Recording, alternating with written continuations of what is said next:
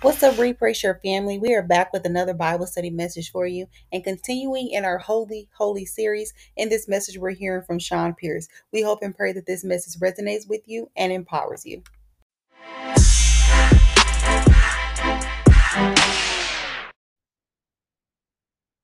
Here we are. All right. And so um, before we jump into uh, the message actually for today, I want to do a little bit of recap really quick. And so um, this week is actually going to be a transition message. So it's going to be transitioning from what we've been talking about. We're still in the same series, but we're going to jump into the second half of this series. Um, and so I want to I want to jump this off again and be upfront with y'all. Like, listen, hey, um, like I kind of said, every message that we've done is a, it's a building block, and so it's building on the last message in which uh, was given. And so the next ten weeks is the full series. After these next 10 weeks, the series is over. And so when I say that we've broken this up piece by piece because we really want and we really feel like uh, so strongly like this is what uh, we're all supposed to be um, focusing on for the theme of this year. And so uh, I'm asking you that if you are a part of the family, if you know that this is where you're supposed to be for sure, um, and if you obviously you're always welcome to be here, but if you know that this is where you're playing at, my ask is to make sure these next 10 weeks like you're there because every message is going to build and I would hate for you to miss out on one. And if you obviously something comes up, uh, you know, they're posted on the app on the um podcast app. So obviously you can always go and replay it there or listen for the first time there. But you definitely want to make sure you catch uh every building block because it's going to definitely matter. All right. And so um, again, as she mentioned, the, the theme of this year is Wholly, Holy. So the pursuit of holiness. Um, I do want to give the vision again, like I have every week. So the vision for 2024 is to understand and to pursue holiness for the purpose of obeying God, living life the King's way, and also to become our purest and most innocent selves.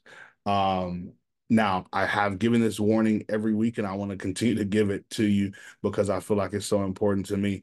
Um, as we are going throughout this, I don't know about you, but I know I have t- I've heard from a couple of you that hey, things have been coming up. You've been um, uh, dealing with some things that maybe you haven't dealt with in a while. You've been thinking about things you haven't thought about in a while from the conversations and from the messages that we've had. Um, remember, that there is help out there for you. And so continue to seek the counseling, continue to seek the therapy because I think that it's going to be super important as we go throughout this year, um, dealing with the things that we're dealing with um, and pursuing the things in which we're pursuing. And so as they do come up, as you do start to feel the things in which you're feeling, remember this, uh, that, that, that the Bible tells us that there's no condemnation in those that are in Christ Jesus. So um, if condemnation is what you feel, then remember that that's not from him. And so um, direct that to where it needs to be directed. Obviously, uh, remember that we cast down every vain imagination um, and make it be obedient to Christ. And so um, let's remember these things as we continue to journey throughout um, this series. Now, let's go over this really quick and we're going to jump in. So, what is innocence? I want to remind us what is actually innocence. What is it? Um, innocence, number one, is a state of being clean, um, pure and morally free from guilt. Um, innocence also is the absence of pollution, uh, which means to be filled with harmful things. And the last one I really love is innocence ultimately is the absence of disloyalty to God. And so this is what we've been uh, dealing with the last couple of weeks. Um, and, and obviously we've been dealing with holiness as well. And so as we continue to, to deal with this, this message today is going to be a transition from um, what we've been dealing with as far as really really just breaking down and kind of bringing us back to understand what innocence is um where has it been for us um have we been actually living in a state of innocence? If not when is the last time we've lived there or we've actually experienced that? Um and obviously understand that we have access to all of these things through what what jesus did on the cross that John 10 10, a part of that says that uh, Jesus says that I have come so that you may have life and have it more abundantly.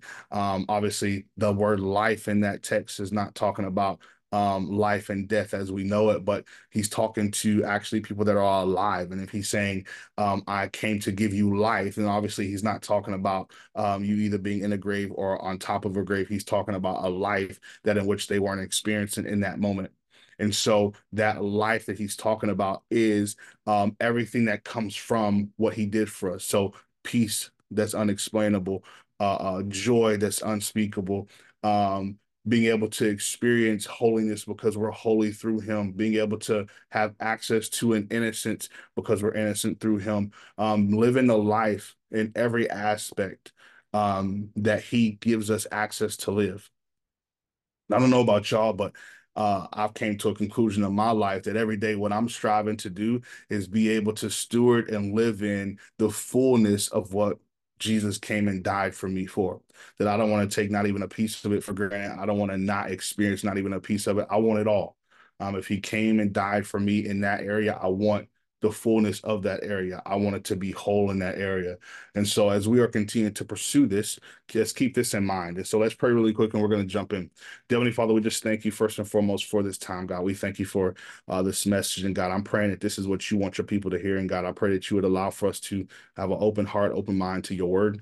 And God, I'm praying that as we uh, go through your word, God, that you would, uh, Holy Spirit, you would speak to us individually, uh, specifically on the things in which you want us to know about ourselves today. And God, I'm praying that you would allow for us to take that um, and continue to partner with your spirit to uh, be transformed, to be able to uh, continue to live out the things in which you put in your word for us to live out, for us to be able to live that life that Jesus came to give us. And so, God, we thank you, we love you, we honor you. I ask you forgive us of our sins, known and unknown, and continue to do a work in our life, transforming us from the inside out. In Jesus' name we pray.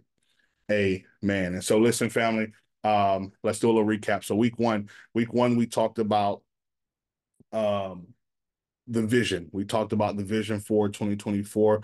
Uh, week two, we went into talking about God's holiness. Angie came in and, and talked about how God is holy. That's who he is. Um, he's set apart. There is none like him. Um, then I came back and talked about where is my innocence. That message in week three was specifically just to get us back to even realize, hey, that this is a part of the life that we actually have the ability to live through Christ.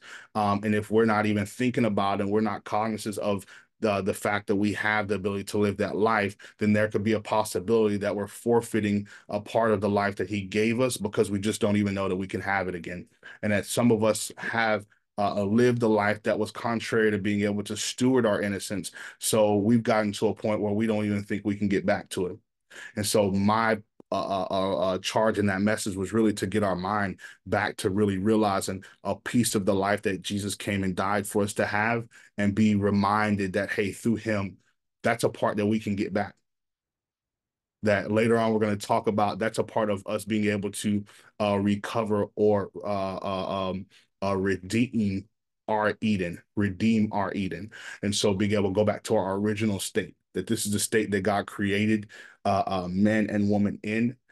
And through what happened in the garden, that was something that was, was lost. But just because the first Adam failed, the second Adam, which is Jesus, which in Hebrews it talks about uh, Jesus coming and uh, redoing and doing over uh, what should have been done the first time, right? And so this whole concept of just getting us back to really thinking about um, innocence again. Uh, week four, the enemy of our innocence. We talked about how we do have a present, a very present enemy. That the devil is uh, the same devil that was in the garden. He has the same uh, schemes and tricks. He wants the same uh, foundational thing to happen. He wants to get us to be in the same state that he is, which is in opposition to God. And by doing that, he uses his schemes, he uses his tricks, um, he uses his his patterns to try to get us to make a decision to put us in opposition. Not even so that we lose everything that we're trying to live out, but just so that he can feel like he's getting the worship that he tried to, to that he did steal, which allowed for him to be casted down from heaven. And so that's his ultimate uh, uh, desire. But in that desire, we lose everything that we're trying to live out because we're in opposition to our Father when we make that decision. That was week uh, four. Week five was last week.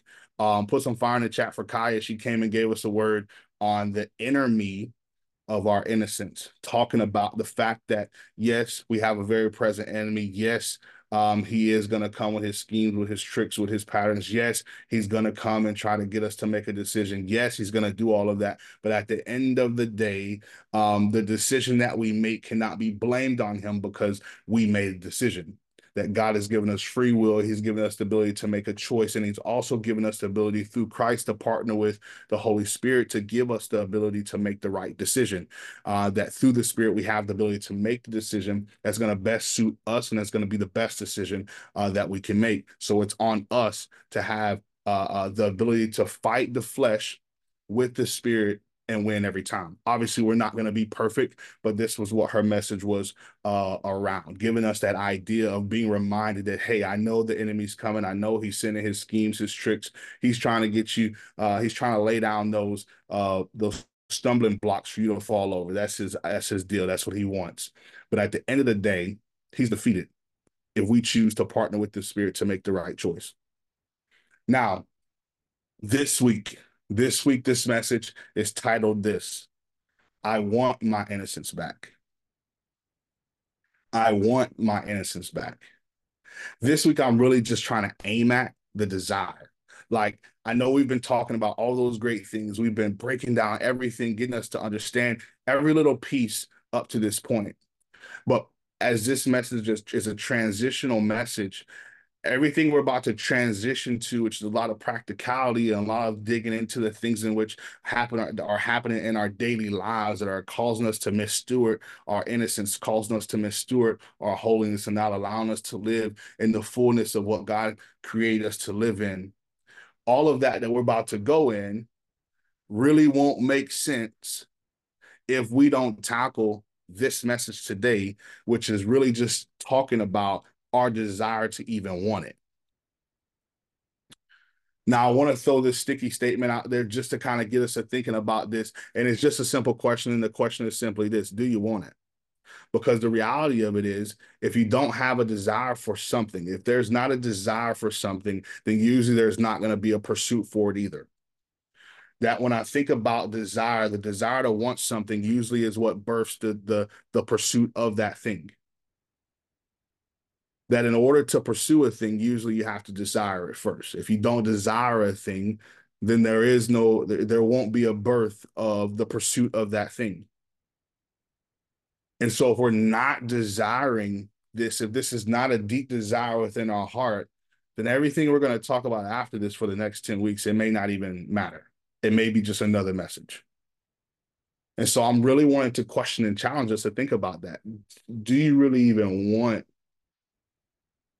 to live in and be able to steward your innocence. I want to pause. Do you even want it? Because that's a critical question. It's, a, it's an essential question that we have to answer in order for us to even begin to pursue what, what Jesus has given us through what he did on the cross for us, for the finished work of the cross. I want us to answer that question because that's a that's a key question to answer when we talk about when we're going to talk about the next 10 weeks. That if you don't even want it, all the rest of this stuff's not even going to matter. And so I really want us to sit really quick and answer that question like, do you really want it? Do you want to be in the state of being clean, of being pure, of being morally free from guilt, from being uh, uh, uh absence of pollution, which means filled with harmful things? Do you want to be ultimately in the absence in the absence of disloyalty to God? Like, is that what you want? And yeah, I don't want you to throw it in the chat. I don't want you to say that. I want you to answer that between you and, and you. Is that really what you want? And if it is what you want, then what I want to do is I, I, I want to make this point as well that it, throughout the Bible, especially when we read um, passages where Jesus has healed someone or he had a conversation with somebody that he was healing, he sometimes asks this question. He asks this question of, do you want to be made whole? Like, do you actually want me to do what you're actually asking me to do? Like, do you really want it though?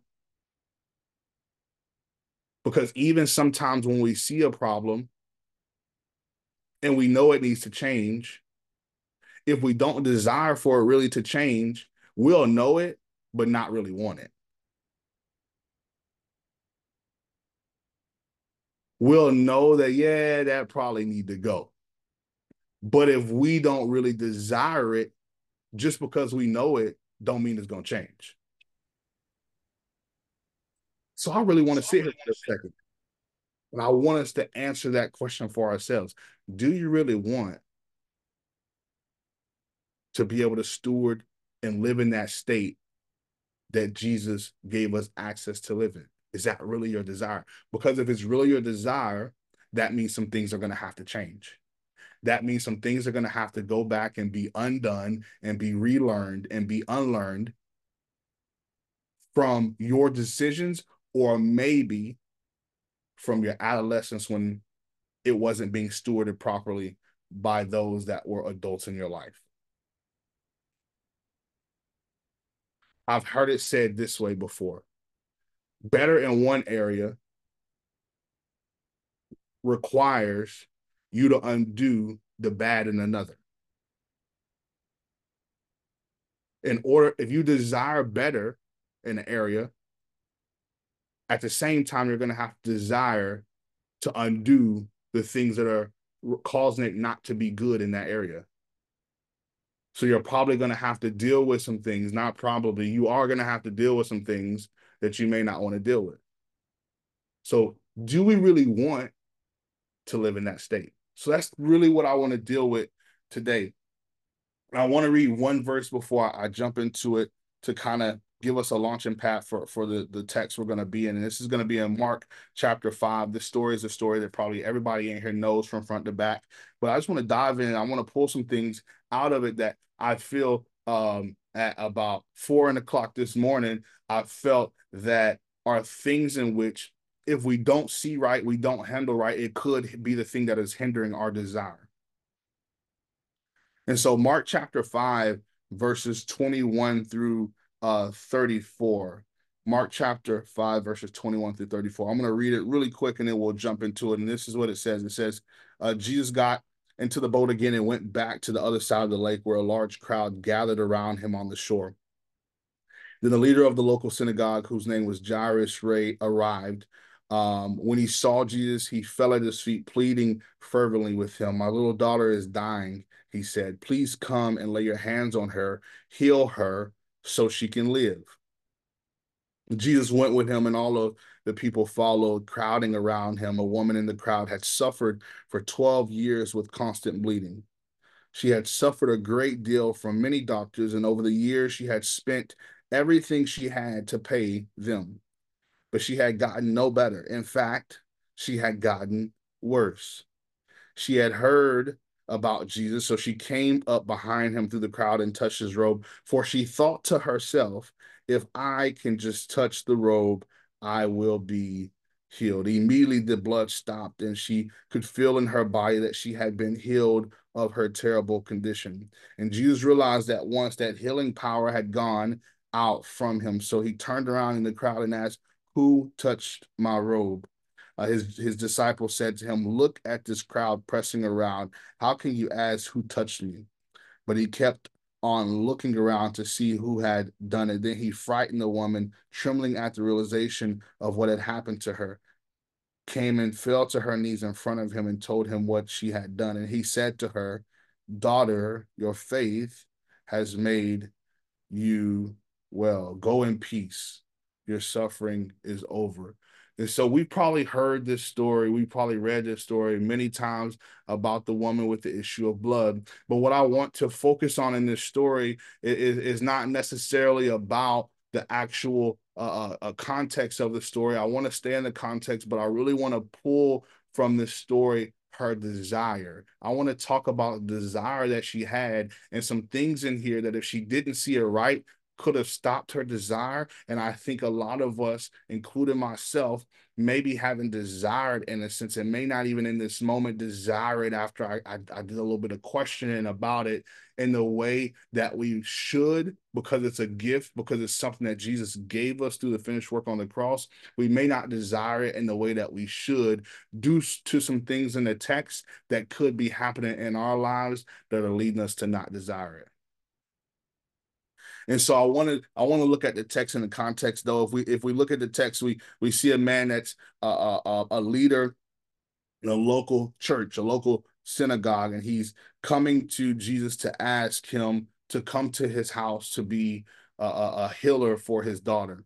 For his little daughter is dying, and he wants him to come and heal her. And Jesus uh, uh, uh, agrees and he says, "Yes, let's go. We can go to your house." And when he's going to the house, he's he's surrounded by a crowd. And when he's surrounded by a crowd, uh, the woman in the crowd had suffered uh, for twelve years with constant bleeding. Now, this verse here in verse twenty-five is controversial because uh, uh, in the context of the culture that this is written in, this woman should have never been in the crowd because she had an issue of blood, old uh, the Old Testament would have told us that she shouldn't be around other people, that she's considered to be unclean. That she should have been at home somewhere chilling. And that she wasn't allowed to be in a place where others are gathered. This should have been her thought process. But there was something about this woman that made her know what others were saying, but because she knew who was going to be around, she took, she made a decision to go and do something that could have landed her in a bad situation. She took the risk of going to do what she knew she needed to do to get what she needed to get, even though culturally, socially, people weren't going to like it. So she's in this situation where she's taking a risk, but she knows this risk has to be taken. Because my desire to get what I know I can get from the one I know who can give it is greater than my desire to fulfill cultural norms. My desire to go and do what I know I need to do is greater than my desire to please people and make them feel good about themselves. So this woman in the crowd, she decides, hey, I'm going in this crowd because later in the text we we see she says because she heard that Jesus was going to be in the area.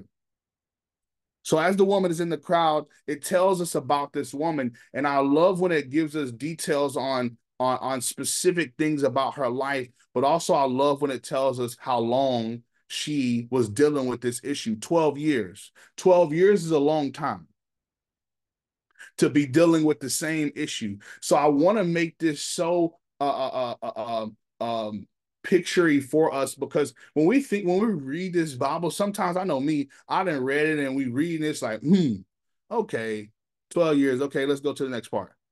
But 12 years is significant because this means that this woman has been seeing her illness, dealing with the emotional, the mental, the spiritual trauma that's coming from her condition. She's dealing with what a lot of people decide to go and commit suicide because of, decide to go and do all of these terrible things because of. Just imagine. Imagine you just seeing a, a, the same problem for 12 years. And the text tells us that she doesn't just see it, but her desire is to be healed. And we know that's her desire because the text says that she goes and she visits as many doctors as she can to see if they have the cure for her disease. And so she's searching, she's looking, she's trying to figure it out. The text also tells us that financially it's all ran out. There's nothing left in the bucket to pay for her to go to another doctor. So not only can she not see other doctors because they can't figure it out, but also she can't go to see nobody else because she don't have the money to go and do it. 12 years. This is 12 years of her having to deal with this. And the text tells us that it goes 12 years long and she's going to see people that have studied this and know should know how to do certain things should know how to look at the body and be able to test the blood and be able to do all of these things. And they're not helping. So much so that the text tells us and the text says that i'm not saying this the text says that she doesn't get better. The text also says she actually gets worse so she has a desire. She's actually doing things to, to, to help her try to accomplish what her desire is, and it ain't working. Not that it's not working, but it's getting worse. And in verse 27, it says, and she heard. I think this is so important because what this does say is, even though everything was getting better, it was getting worse, she didn't allow her mind, she didn't allow her heart, she didn't allow everything that should have went bad in reality. Because let's be honest, when health is going bad, when when when when, when you're actually doing the thing, I could see if she was at home and she was just complaining all day, she wasn't doing nothing about it. She's like, I don't know, and I could see like, okay, like you probably shouldn't like you're complaining like nothing's gonna get but she's actually doing things. She's actually going trying to get it fixed trying to figure out what she could do trying to trying to use all the money she can to see if there, she can get an answer. She's doing all the things that she possibly could do to try to make it better and it's getting worse. And she didn't allow that to cause her not to hear the best thing she could have heard.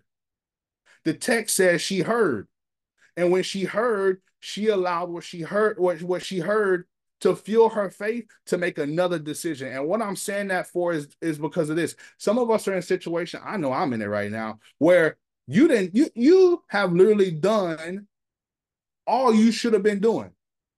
You went and done it, you went and did this, you went and did that, you you're trying to walk by the spirit. You're trying to make the best decision. You're spending your time with the lord. You're in your bible. You're also praying. You're doing everything that you possibly could do. But this is my encouragement. Don't let the frustration of what's not happening cause you not to hear. The text doesn't say that somebody had a two hour long conversation with her and they was encouraging her and they were trying to pump faith into her. No, the text just told us she just heard. She heard that the problem fixer was in the room. She heard that Jesus would be in the area. And all she had to do was hear, and it kept her faith and her desire alive. Some of us need to just hear today, listen, just don't give up on it.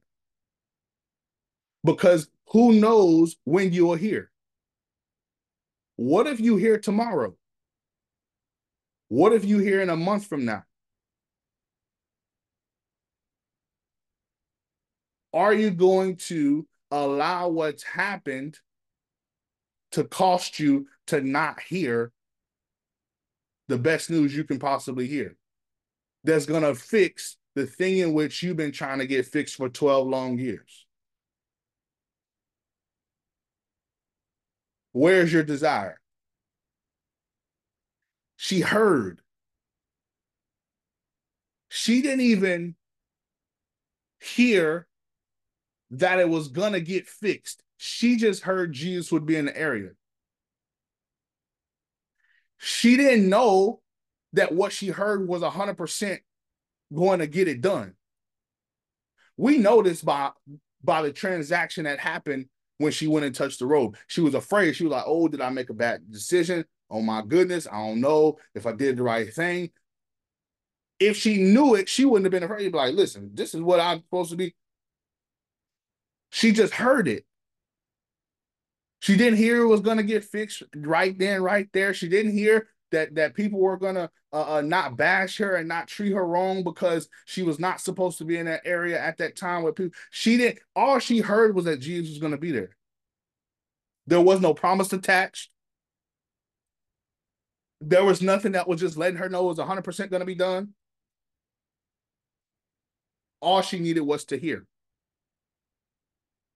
And it was what she heard that continued to keep her faith and her desire alive. Where's your desire? Where's your faith right now? Where is it at? So she heard about Jesus. Listen to what the text says. She heard about Jesus, so she came up behind him through the crowd and touched his robe. Listen to what she says here. If I can just touch his robe, I will be healed. I've never thought about this, but this faith, this is a different faith because she believed that if I just touch something that's touching him, it'll do it. Let's not forget what this woman has been doing for 12 years. She's been going to everybody, trying to get everything fixed, trying to do all of these things, trying to trying to fix it on on her own, spending all the money. She's been doing all of these things. And because she heard, she didn't let her desire die. She kept her faith alive. She had faith to the point that she said, Listen, I may not even get him to touch me. I may not even get to experience what I heard all these other people got to experience. He touched the man eye. He touched the man hand and it came back. He, he did all these things by touching people. Her faith said, listen, if I could just touch something that's touching him, it'll do it for me. Her desire is strong. Her faith is strong because she heard. If I can touch his robe, and it was actually the end of his robe. If I can just touch something that's touching him, I have faith to believe it'll do it for me. Her desire is strong. She has a desire to say, listen, I want this. I want it. I want that. I want it. And the question that we have to a- answer today is do you really want it though? Like, do you really want it? Do you want to really live in the state that Jesus died for you to be able to live in? That that we have to steward correctly. Do we want it though? Do we want the benefits of being able to live pure and clean? Free from filth, free from pollution, in unity and in, in intimacy with our Father. Do we really want that? Now, the text goes on to say that I love this. Verse 29, it says, immediately the bleeding stopped and she could feel in her body, it's a feeling. She can feel in her body that she had been healed of her terrible condition. Jesus ain't said nothing. Jesus ain't done nothing. She touched, she felt that she had been healed in her body. But this is the thing. I don't know about y'all, but when something is bleeding, even if you feel a certain way, you would want to check and see is the blood really not coming out no more. She can't do that. She can't check and see, oh, am I still bleeding a little? Like she in public, y'all. So she can't do like a thorough check or nothing like that. But she felt in her body from the touch that she was made whole. This all came from her desire, though. Her desire to allow for her to choose to walk out faith, for her to be made whole. Her desire to be healed was great. She didn't let it die, even over 12 years. Even when, even when it didn't look like she probably should desire it anymore. Year one, it ain't working. Year two is not working. Okay, year three is going to happen. Year four, five, six, seven, Ain't that like a perfect number or something like that? Okay, it ain't working. no. Eight, nine, ten. Oh, yeah, we might well give it up. Decade, 11, 12. 12 at work. She didn't let desire die. And my my my my I think my burden is that some of us in certain areas have let the desire die.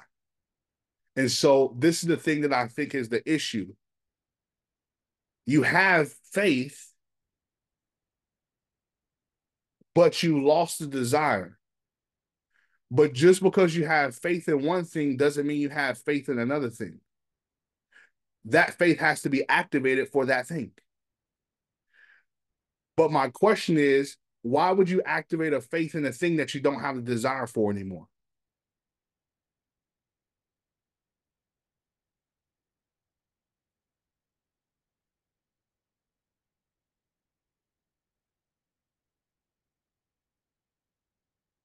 Think about that. I'm not saying that you don't got faith no more. I'm not saying you don't got faith in Jesus because you probably do. I'm not saying that. What I am saying is just because you have faith in a thing in one thing doesn't mean you have faith. Let me say it this way. Just because you have faith in Jesus don't mean you have faith in Jesus to do that though. And how could we say we have faith in Jesus to do that if we lost desire? Whatever that is for you. Uh, uh, collectively, we're talking about innocence. We're talking about what, what we feel burdened that God is wanting us to pursue holiness, what Jesus died for us to be able to live in. And so it says immediately the bleeding stopped and she could feel in her body that she had been healed of her terrible condition. Jesus realized at once that the healing power had gone out from him. So he turned around in the crowd and asked, Who touched my robes? His disciples said to him, Look at this crowd pressing around you. How can you ask who touched me? I love this because what this tells us is the touch was different. That the ordinary touch and a faith touch is two totally different things. Just because you're touching don't mean you got faith for anything. A regular touch because it says they were pressing up against him. So everybody was touching on him.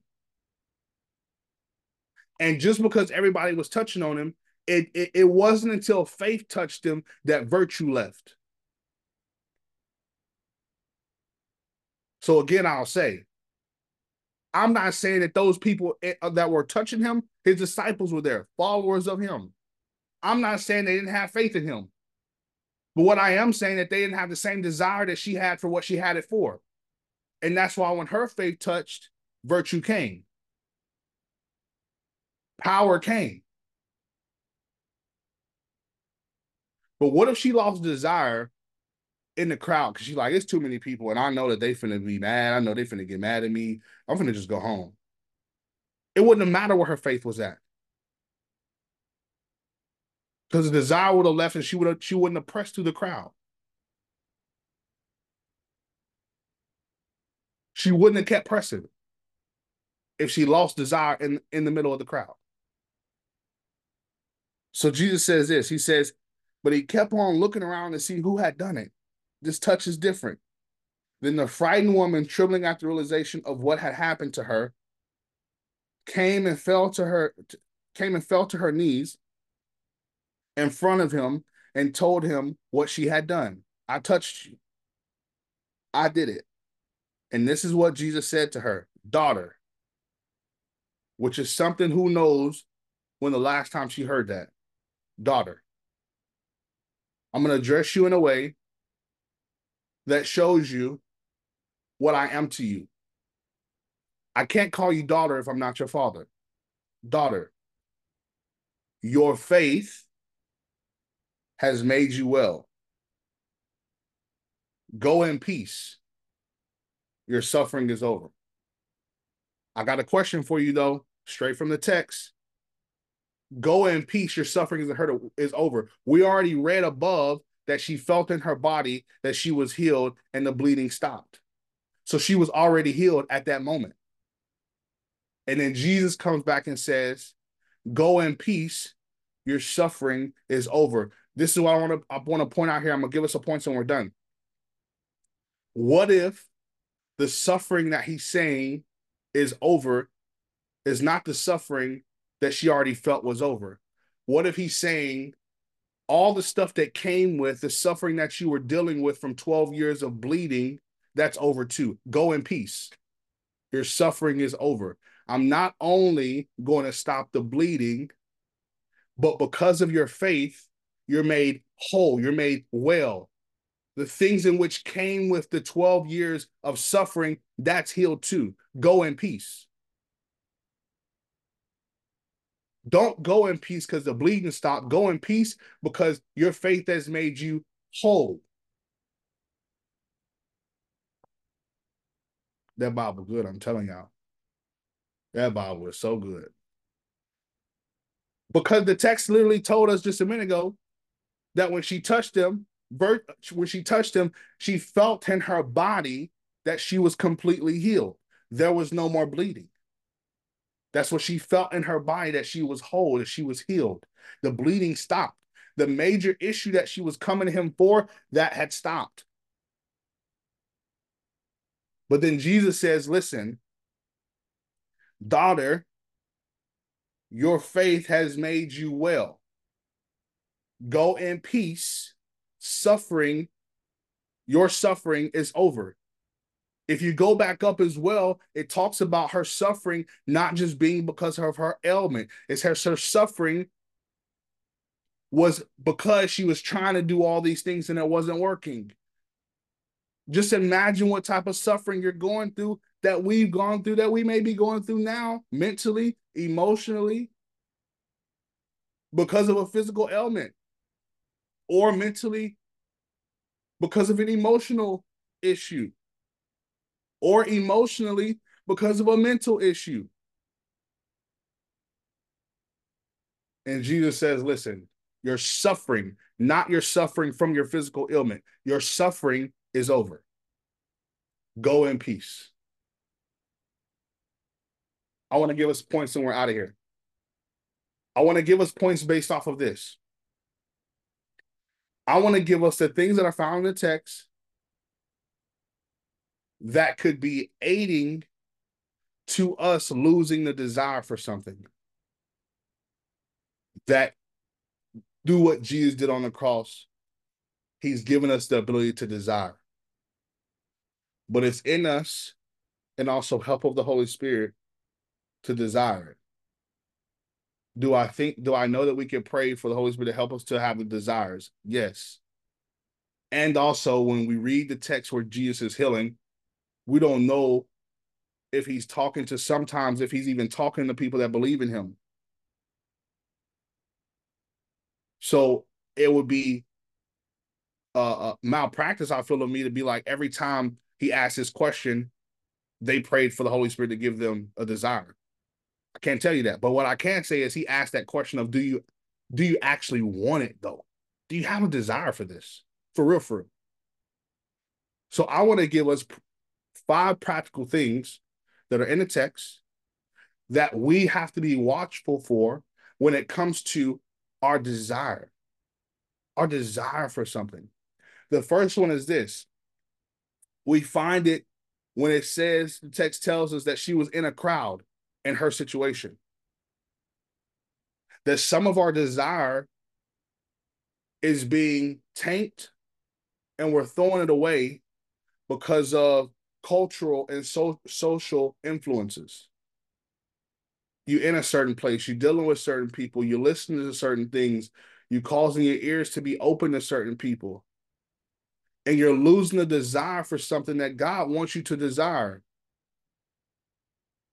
But because of your social and your cultural influences, you're allowing that to take something away that you should have. And so you haven't lost faith, but you don't desire that anymore. So it doesn't matter about you ha- having faith. You're never going to have it for that until you realize you lost desire. And what caused you to lose desire was the influences culturally and socially.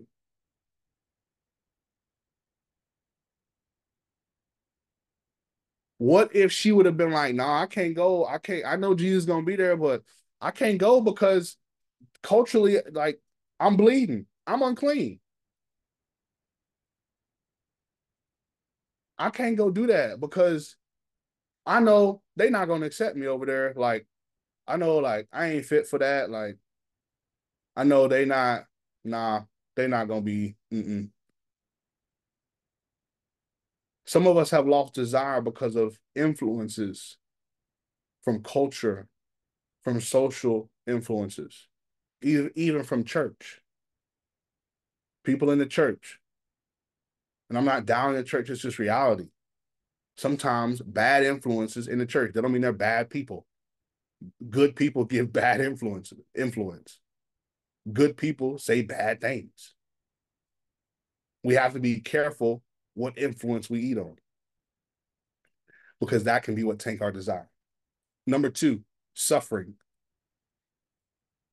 This is a perfect illustration of something being something that's been happening for a long time that has been included with suffering for a long time. Suffering has a way of causing you to give up on what you know God has not called you to give up on. If anybody knows that, this woman with the issue of blood knows that. For 12 years, she's been working trying to figure it out, trying to find a way. And she's been suffering the whole time. She had a perfect opportunity at any point throughout year one, from year one to year 12, to give up. And some of us have given up because of suffering. And I'm not trying to, I'm not trying to put suffering as it's not hard. I'm not saying it's not tough. I'm not saying, I'm not saying none of that. But what I am saying is we have to be careful that in suffering, we don't allow suffering to cause us to tank our desire for a thing that God is actually calling us to desire. Some of us don't desire innocence in this point right now because we can't get over the fact that we're suffering from the consequences or from from what just came from the decisions that were made that cause us not to be able to live in the state that that Jesus died for us to live in. There's suffering in, in that. But what I'm saying is because of who died for you, because of, uh, of, of how God sees you, because of his son, you can't lose desire because of suffering. We see this all throughout the Bible. Perfect example David. David makes a bad decision that he has to suffer from by sleeping with another man's wife, by having a child by another man's wife, that his the child ends up dying. He has to suffer because of his consequences.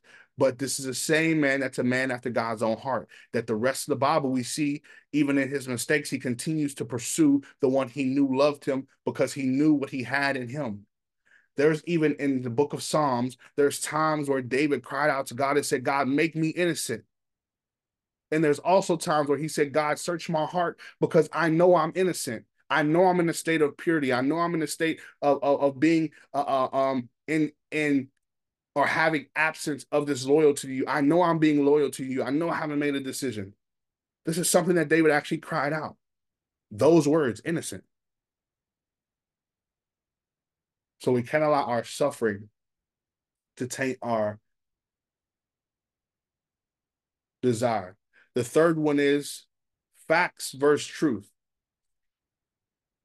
The fact was she did try everything. She was working. She was doing her part. The fact was, she wasn't supposed to be in front of people. There's a lot of facts in this story.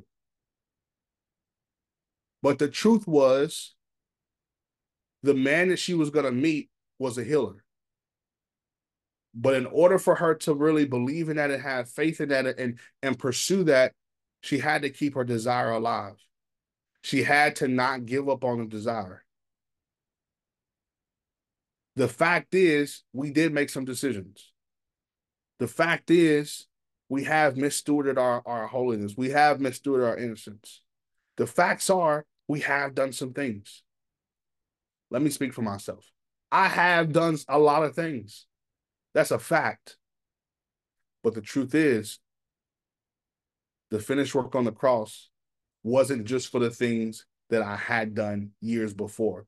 It was for the things I, I, I do still today that I still have the ability for forgiveness. I still have the ability for repentance. I still have the ability to turn it around. I still have the ability to pray God to change my heart. I still have the ability to pursue God's intimacy. I still have the ability to get in his word. I still, that's the truth. The truth is, he still loves me. The truth is, I can still have a heart and a passion and a pursuit of what he's given me through his son. That's the truth. What fact are you allowing to override truth? That's causing you to lose your desire for something that Jesus wants to give you. I ain't talking about the house, the cars, that too. I'm talking about something that we know for a fact that the life that he's given us, that he wants us to have, is something that's out there in front of us. But we have to have a desire to go in faith to live in and steward. Last two choice of pursuit. Choice of pursuit. Now, I know this woman pursuing all these other things aren't necessarily bad because that's all she knew. She knew she had to go to the doctor. Like she knew you know, got to pay for the doctor. She had to pursue all these different professional people. There's nothing wrong with that. But even in that, my question to us is what are we pursuing to fill the void that we feel of being impure, being um polluted? What are we pursuing? Can I be honest? There's times where I knew how I felt where I went and pursued something that was good for me, but it wasn't good from God. But I, I knew if I went and pursued it, it would at least get me right for a little second. Or I pursued something good that was good, average for God, but it wasn't his best. So choice of pursuit is important. What you choose to pursue is important. You can have the desire, you can have the faith, but if you use those two and pursue something that's not God's best, which is what He intended, which we learned a couple weeks ago, is found in the garden. What He intended, if you don't pursue it, you still won't get His best. And in the text, we see she was pursuing all these things and it didn't work. It wasn't until she pursued the best that she got the actual thing she needed and didn't know she needed. She knew she needed healing for the blood issue, but she went and she got even more.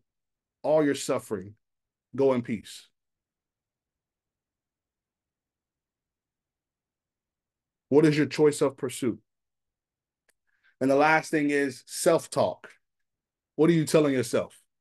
Listen, y'all, I'm gonna be transparent with y'all. I love to do it. I I, I don't got nothing to hide from nobody. If Jesus know it, I'm fine.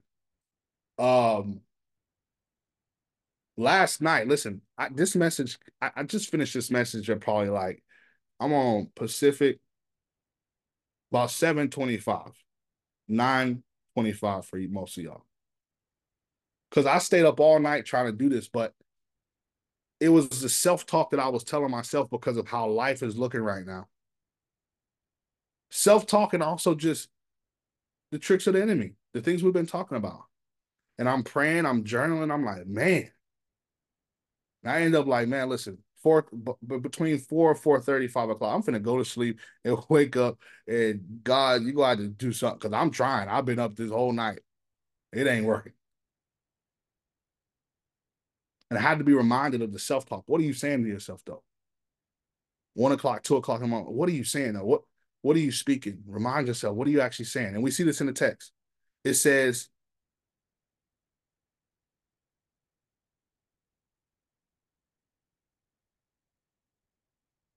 For she thought to herself, if I can just touch his robe, I will be healed. She said to herself, What are you saying to yourself? Because what you're saying to yourself could lead to the decision that you make.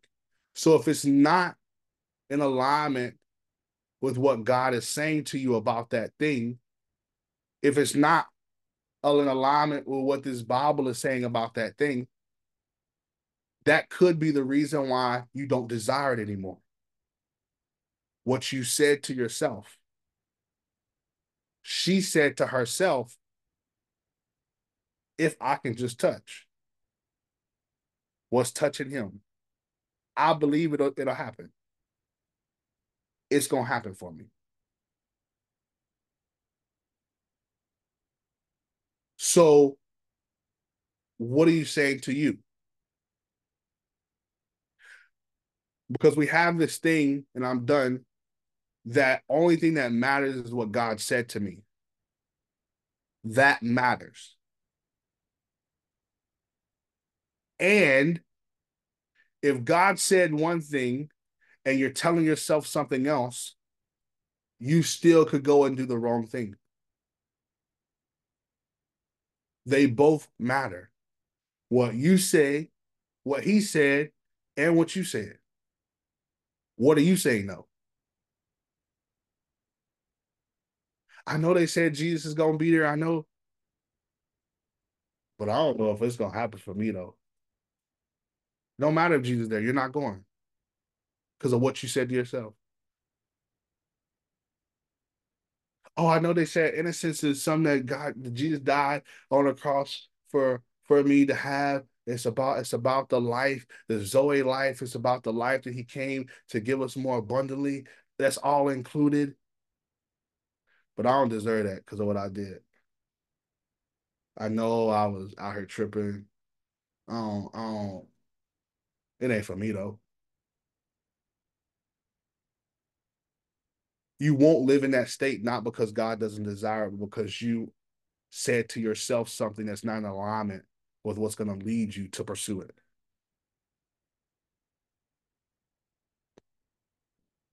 I'm done, y'all. And so, listen, I want to pray really quick, um, and I'm going to pass it back to Kaya.